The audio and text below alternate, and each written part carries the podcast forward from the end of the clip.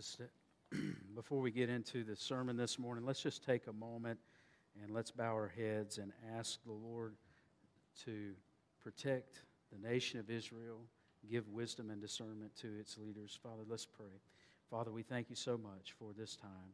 Thank you for your word. We lift up the nation of Israel to you today, Lord. We thank you, dear Lord, for reestablishing your nation, your people. Lord, we thank you for its leaders. We thank you for those who are in military uh, places of decision and authority. We ask, dear Lord, that you would uh, protect them, that you'd give them wisdom, Lord, that you would guide them, Lord, in their decisions. Lord, help them be able to protect uh, your people, Lord. And Father, that um, the enemies uh, of Israel, Lord, uh, we, we know and we know that you have declared, Lord, that they will not stand. And Lord, we believe with all of our heart that evil must be defeated. And so, Father, we thank you, dear Lord, for what you will do. Lord, we, we pray for peace. We pray for peace of Jerusalem, and not just Jerusalem, but the peace of the entire nation.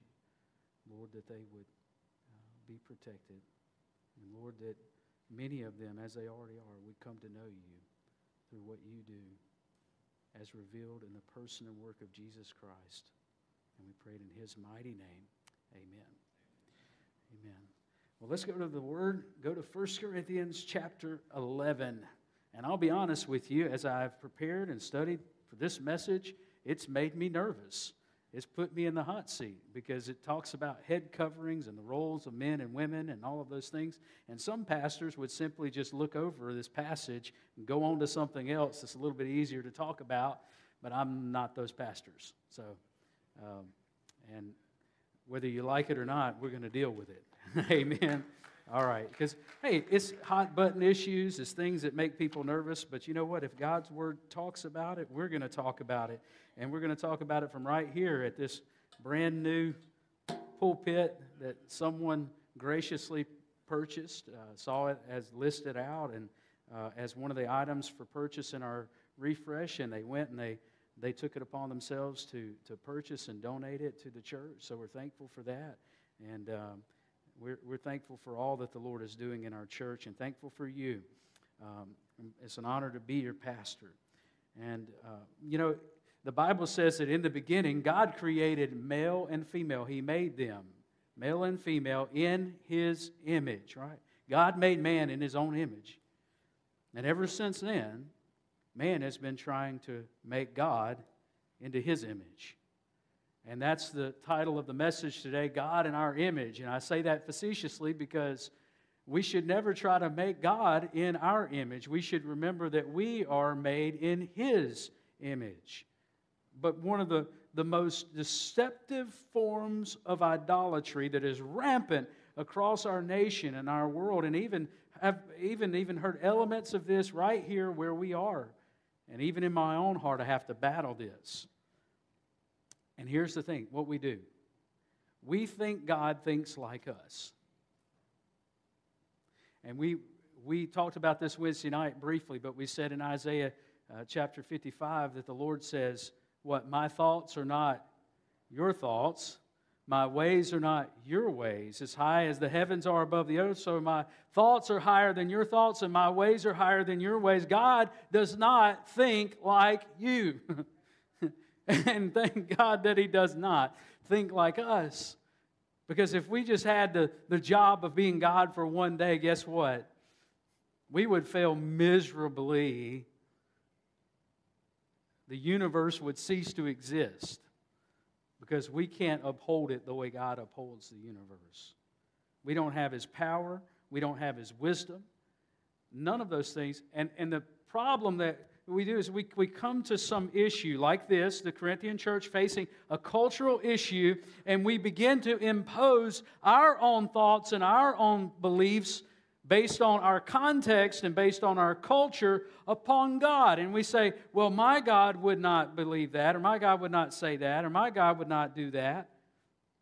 And what did we just do? We brought God down to our level. We made God into our own image. Okay? So the First Corinthian church is dealing with some cultural issues and And as Paul is talking about idolatry, his mind begins to go toward one particular issue, and that's the roles of authority in the church and how we are supposed to respect that authority. And how, if the church wants to see the glory of God manifest among them, then they must begin not to to recognize their own selves as having any authority, but th- that Jesus Christ has all authority in the church. And that He alone, His glory alone, is what we should seek, not ours. We think about the children of Israel, and they're gathered around Mount Sinai, and the glory of God comes down upon the mountain and shakes the mountain, and they hear loud sounds, and they see the lightning, and they hear the thunder and they see the smoke and the fire. What happens? All of their attention, their, all of their attention is drawn toward the mountain, toward God. And, folks, that's what we want. We want the Shekinah glory of God to be manifest among us. That's what will bring revival. That's what will make us desire no other thing other than God, is for us to see the glory of God manifest among us. And when we do that, people will be saved. Because you can't stand in the presence of God and hold on to your sin at the same time. It won't happen. And so, from the very beginning, though, the enemy has been trying to fight against that and keep that from happening. And he's been fighting against that today, this morning, even in your own heart. As you got up and you got dressed this morning and you were putting your face on and you were fixing your hair and you're putting all your clothes on and everything was happening, right there in your mind, the battleground right there of the mind, the glory of God was either recognized or you tried to put God in your own image. One or the other. But I want to tell you this truth this morning. This is the biblical truth. Jesus will never share his glory with another. Jesus will never share his glory with the other. We hear uh, the words of Isaiah. Put that up there. Isaiah 42. I am the Lord, that is my name. My glory I give to no other, nor my praise to carved idols.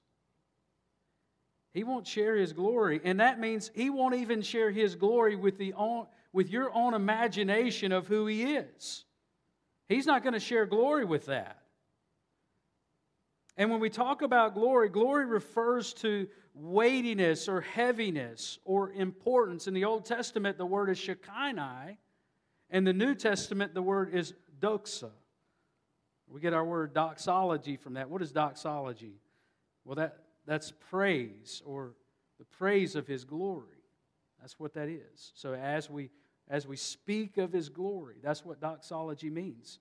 And so we're talking about the weightiness or the heaviness or the importance of Jesus Christ. He doesn't want to share that with anyone else. It belongs to him and him alone. Not to you, not to me, not to any other thing. So I want you to stand with me. We're going to read verses 2 and 3, and then we'll get into the rest of it because there's a lot there and there's a lot that we're going to have to dig into here for the next few minutes as we study God's Word together. Let's, let's just back up and read verse 1 again. That was in our previous text, but this is how Paul transitions into the, the subject matters. Verse 1. He says, Be imitators of me as I am of Christ. The Greek word there is mimic. Mimic Paul as he mimics Christ. In other words, if you're going to follow Paul, who are you going to follow? Christ. I hope you can say the same thing of yourself. If you follow me, you'll be following Christ. That's what Paul said. In verse 2, he says, Now I commend you because you remember me in everything and maintain the traditions even as I delivered them to you. But I want you to understand that the head of every man is Christ. The head of a wife is her husband, and the head of Christ is God.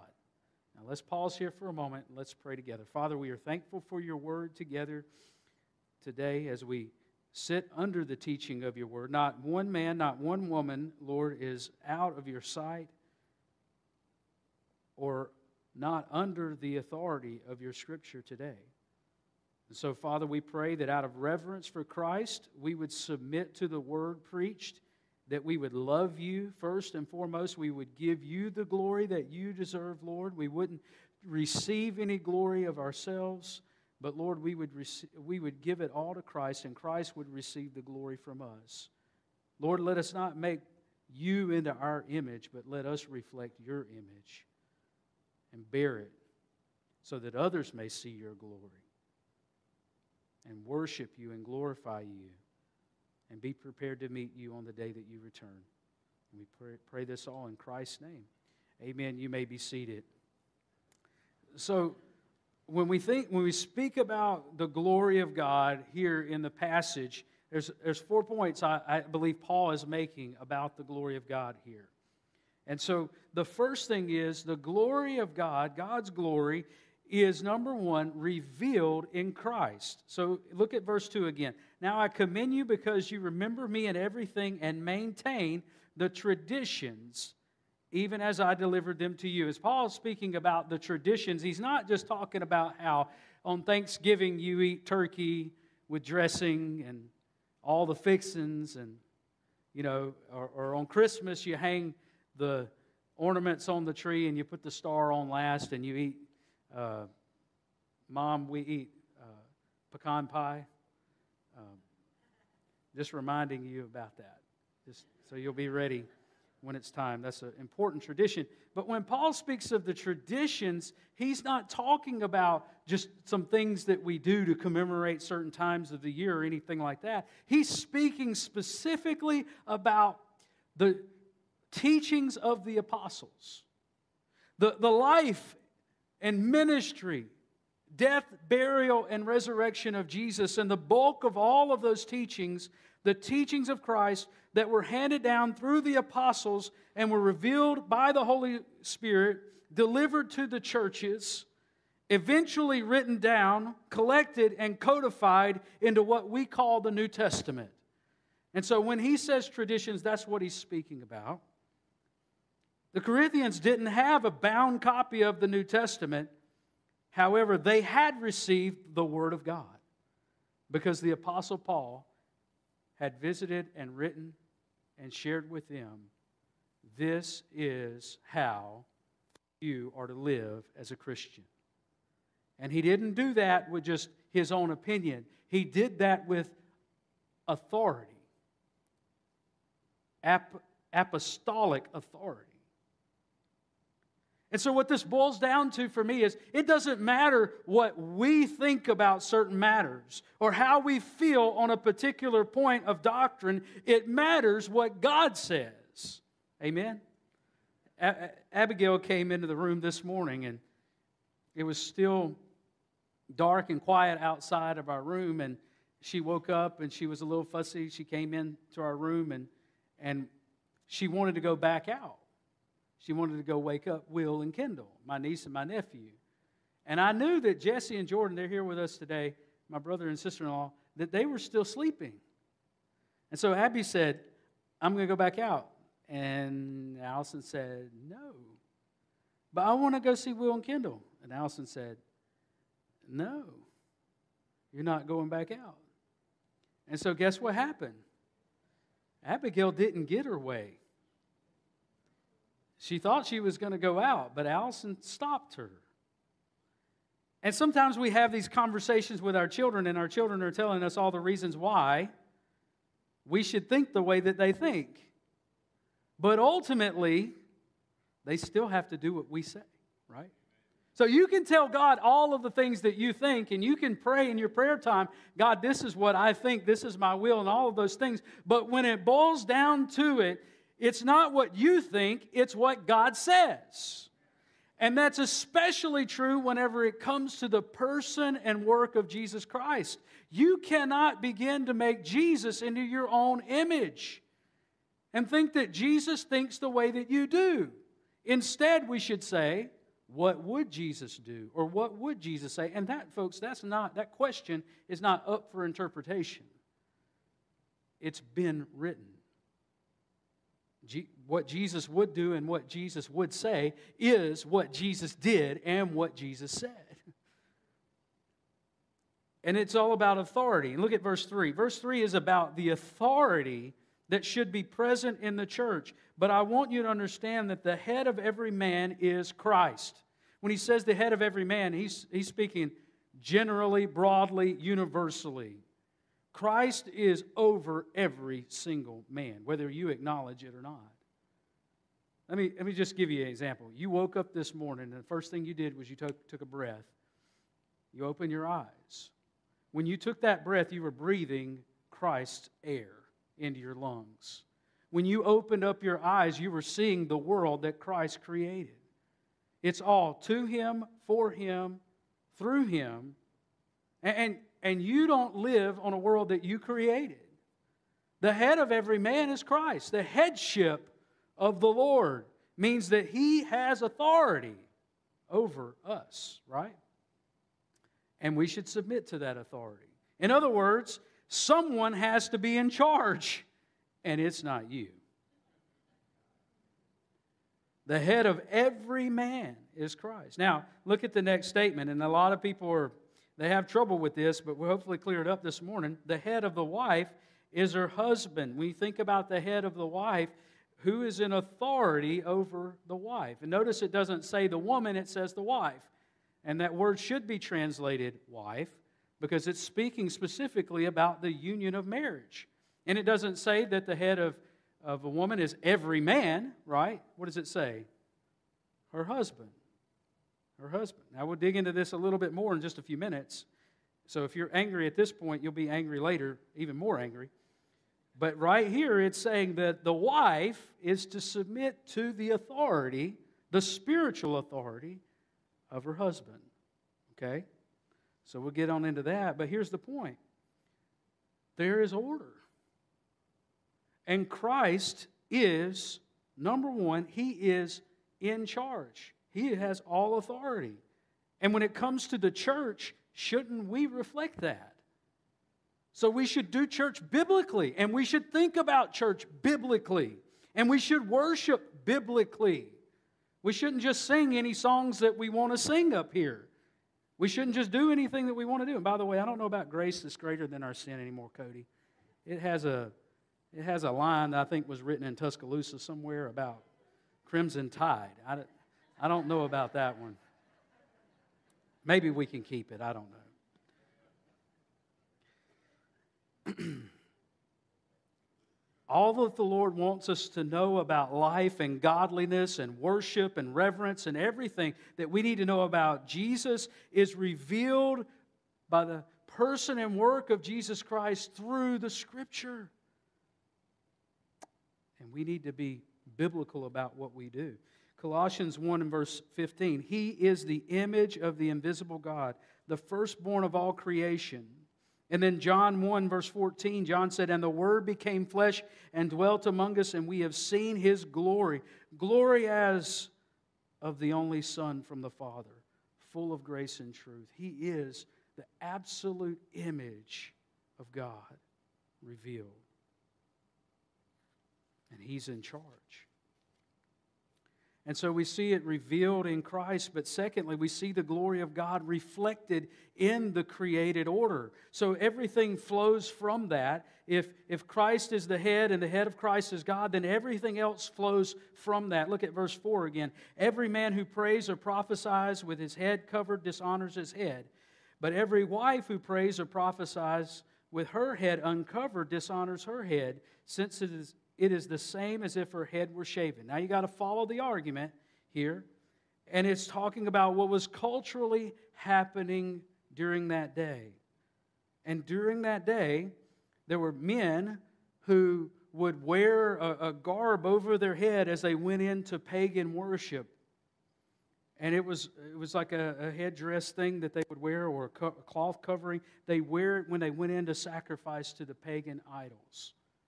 And Paul is saying, listen, men, you need to remember that Christ is in charge, not these other idols out here. And so you better not cover your head when you go in to worship the Lord. Don't do that. Don't worship the Lord the same way the pagans worship their idols, in other words. And so he tells them not to do that. But then he goes on to say that uh, a wife, if she prays or prophesies, don't get hung up on that. That's just talking about getting up and speaking publicly about the Lord. If she stood here and she said something in front of us, a wife, or she prayed, then she should have her head covered, he said. Well, what is that about? Well, in that day, women, and Paul even addresses this, he talks about how they adorn themselves. They put gold in their hair and they wear earrings and necklaces and, and try to you know, draw attention to themselves in front of the church. You see how that's wrong? If you're drawing attention to yourself, guess who you're not drawing attention to? Jesus, right? And so he says that they shouldn't get up there and do that with their head on. Instead, they should wear that, that covering over their head. And then he goes on to say, For if a wife will not cover her head, then she should cut her hair short. But since it is disgraceful for a wife to cut off her hair or shave her head, let her cover her head. Now, what he's saying is listen, if, if you're just going to let your hair do its thing and you're going to you know, put gold in it and all of those things like that and not cover that up, then you ought to cut it off. But since you shouldn't cut it off because that's not right either, cover it up. And then he says, For a man ought not to cover his head since he is the image and glory of God, but a woman is the glory of man. For man was not made from woman, but woman from man. Neither was man created for woman, but woman for man.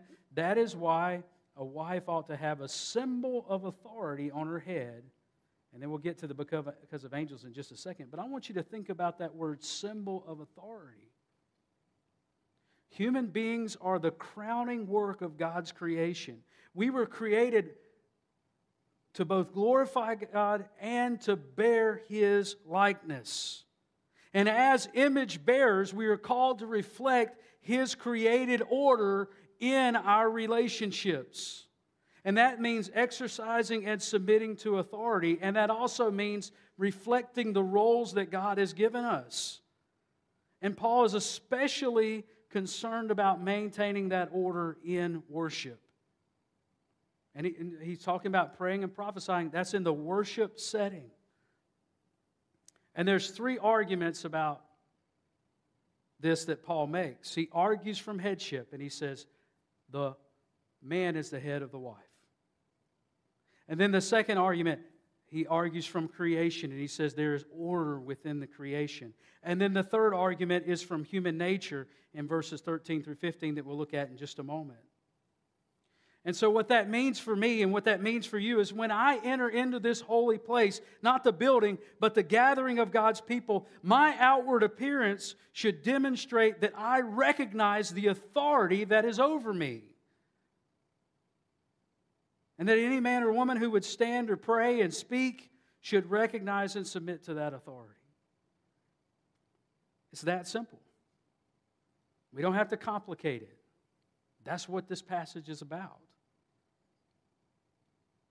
And then he goes on to say, because of the angels. And here's the thing if a, if a woman, a wife, I should say, came and stood here and was not submissive, submissive to her husband, then someone's going to get offended. And it's not you or me that get offended. Look at what it says. He says, because of the angels. Now, I believe this with all my heart. This is a complicated text, and I get that. But here, what Paul is saying is when we gather together in this holy place, guess who else is here? Not just us. I believe that we're standing on holy ground. And I believe that there are angels all around. Right? Let us praise Jesus now. We're standing in his presence on holy ground. And so that means that angels are watching you and me. And whenever they see a disrespect of the authority of Christ in this place, they're offended. Whenever we decide we're going to do it our way and not his way, they're offended. 1 Corinthians 6, and this is previous to the passage that we're reading, Paul says, Or do you not know that your body, meaning body collectively, the church, is the temple of the Holy Spirit within you, whom you have from God. You are not your own, for you were bought with a price. So glorify God in your body. Now, I know the burning question that everyone has is Pastor Josh, are you telling all the women that they need to cover their head? And the answer to that question is no, unless Jesus tells you to. But no, you shouldn't cover your head. But what you should do is recognize and reverence the authority of your husband if you're married. I'll give you a perfect example of how this played out in our church. Do you remember when Alisa Childers came? She came to our church. And she did an excellent job, didn't she? Amen. She did such a great job. She expounded the text and she expounded the culture, and she did such a good job of teaching us about the dangers of progressive Christianity. And she did it from right here. But guess what she also did? She was submissive to her husband, and she spoke of him. And she told everyone that she was married and that she submitted to and she appreciated his leadership in her life. And all of those things as she shared with us, with authority from this place. Now, now, she did all of that, but when it came time to the worship setting, guess what she said? I'm not going to preach. That's not my role. I'm not called to do that. So she st- stepped down and allowed me to preach, and then afterward, she spoke. That was a woman recognizing the authority over her, which was wonderful example. And so Paul says, listen, there's certain roles. But I want to tell you, thirdly, the glory of God as it's revealed in Christ and it is reflected in the created order, it is rejected by the culture. The culture hates what we're preaching today. The culture cannot stand everything that we're speaking about today. Even some, uh, some biblical scholars, they look at this and they argue for egalitarian relationships. And they say, no, Uh, not only are men and women equal in value, but they're also equal in function. That's the anything you can do, I can do better crowd, right? No, you can't. Yes, I can. No, you can't. And that's what happens all around the world.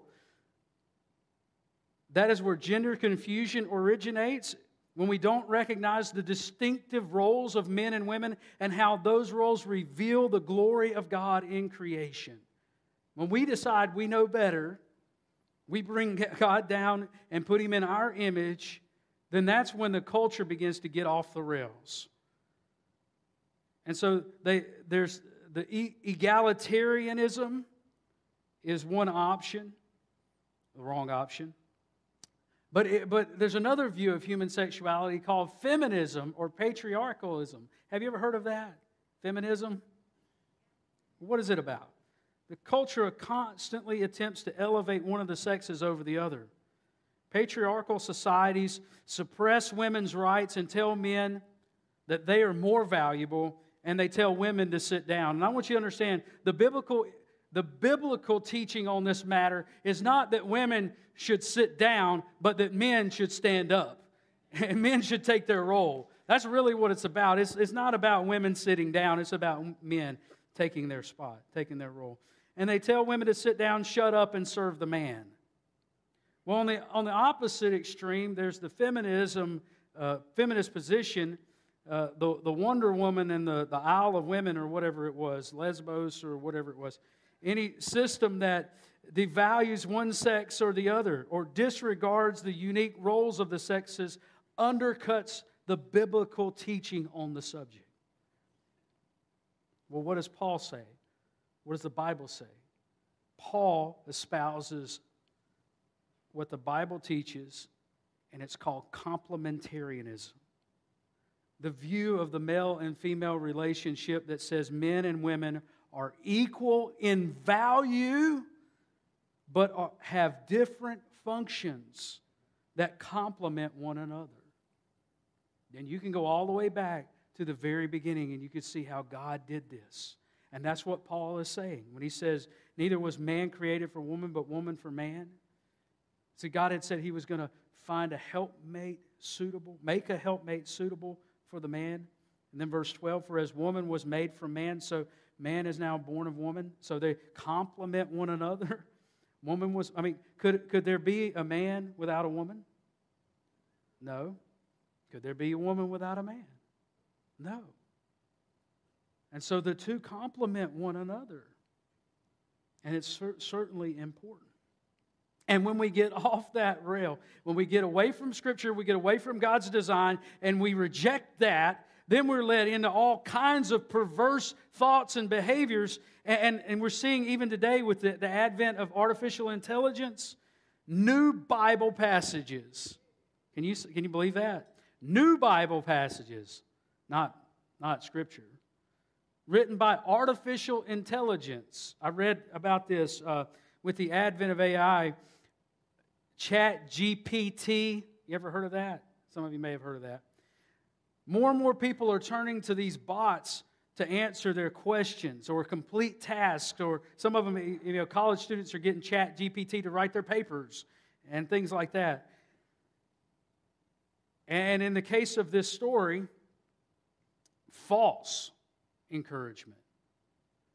According to a Reddit post, a trans identifying individual posted, I was feeling sad today. And so this person turned to AI for encouragement, turned to Chat, Chat, PT, Chat GPT to write a fake Bible passage about Jesus accepting trans people. Okay? And here's the text that, that Chat GPT came up with. And a woman whose heart was divided between spirit and body came before him. Doesn't it sound like biblical language there for a second? It gets, it gets worse. In quiet despair, she asked, Lord, I come to you estranged, for my spirit and body are not one. How shall I hope to enter the kingdom of God? Jesus looked upon her with kindness, replying, My child, blessed are those who strive for unity within themselves, for they shall know the deepest truths of my Father's creation. Be not afraid, for in the kingdom of God there is no man nor woman as all are one in spirit. The gates of my Father's kingdom will open for those who love and are loved, for God looks not upon the body, but on the heart. Now, now I want you to get this now. I want you to see how subtle this is and how, how horrible it is that when we neglect the biblical teaching, where should this person have gone for encouragement? Well, it should have gone to the Word of God, the true Word of God, the true abiding Word of God that was once and for all delivered unto the saints and has absolute authority in the church. This is where we should go for encouragement. She turned to a chat bot, and the chat bot created a false, a lie, a false passage for her to follow. Now, this is idolatry in the worst form. This is creating God in our own image. And this is what she worshiped and bowed down to. Romans 1, Paul deals with this. He says, For although they knew God, they did not honor him as God or give thanks to him, but they became futile in their thinking and in their foolish and their foolish hearts were darkened, claiming to be wise, they became fools and exchanged the glory of the immortal, immortal God for images resembling mortal man and birds and animals and creeping things. Therefore, God gave them up in the lusts of their hearts to impurity, to the dishonoring of their bodies among themselves, because they exchanged the truth about God for a lie and worshiped and served the creature rather than the Creator who is forever blessed. Amen. For this reason, God gave them up to dishonorable passions, for their women exchanged natural relations for those that are contrary to nature, and the men likewise gave up natural relations with women, and were consumed with passion for one another, men committing shameless acts with men and receiving in themselves a due penalty for their error. Can, can you see the connection, church, between this form of idolatry and sexual perversion and gender confusion? Can you see that? Paul makes the direct connection, and we should too. Why? Because what's happening is when we distort who God is, then we can't see who we are in the right light anymore. And it all becomes fuzzy and blurry. Man, whenever we gaze upon the true glory of God, it will change us and we will begin to think like Him and to behave like Him and to reflect His glory. And so that's the call for the church. And that's really where Paul leaves this whole thing off. He says in verse 16 if anyone is inclined to be contentious, if you want to go against it, if you want to go against the authority that God has placed over you, you want to go against who He says He is revealed in Scripture, and you want to come up with something else, He says, We have so, no such practice. In other words, the authority of the church, Paul is saying the apostles, we, the apostles, and those who are accompanying the apostles and teaching the apostles' teaching, he says, we don't practice that.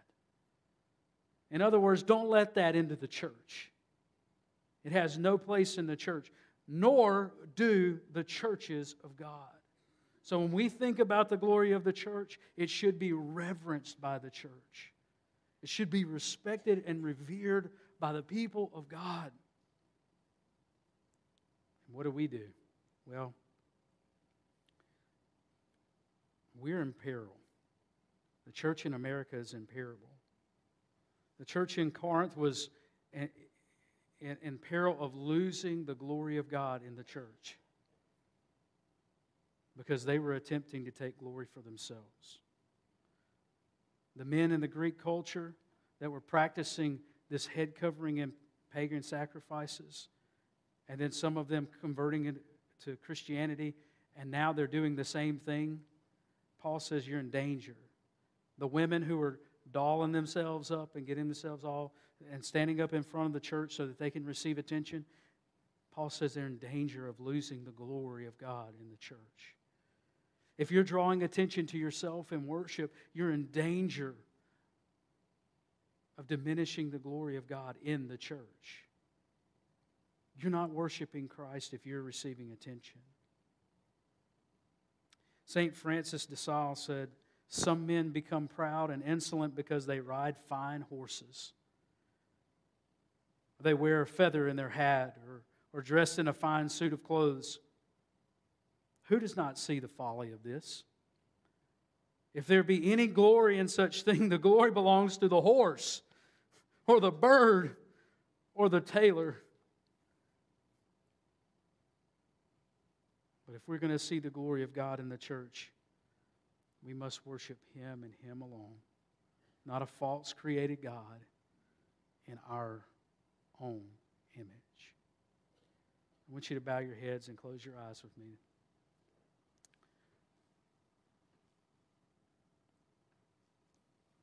The glory of God is revealed in the person and work of Jesus Christ.